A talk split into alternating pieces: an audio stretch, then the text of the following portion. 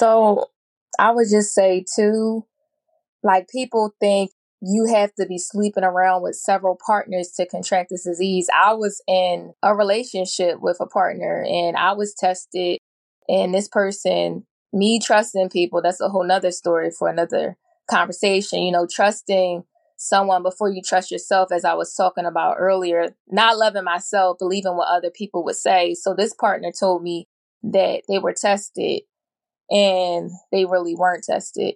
But you can't trust anyone is what I'm getting to. You know, even if you're in a relationship, you need to practice safe sex. And for me, Solomon shutting it down. I am been celibate going on three and a half years now, and I believe that it's for a married couple. That's just my opinion. But if that's not what you want to do, what I would suggest is, you know, protect yourself. Make sure you and your partners test it, go together. Don't go believing by word of mouth. Go together. You know, see the results together. You have to put yourself first.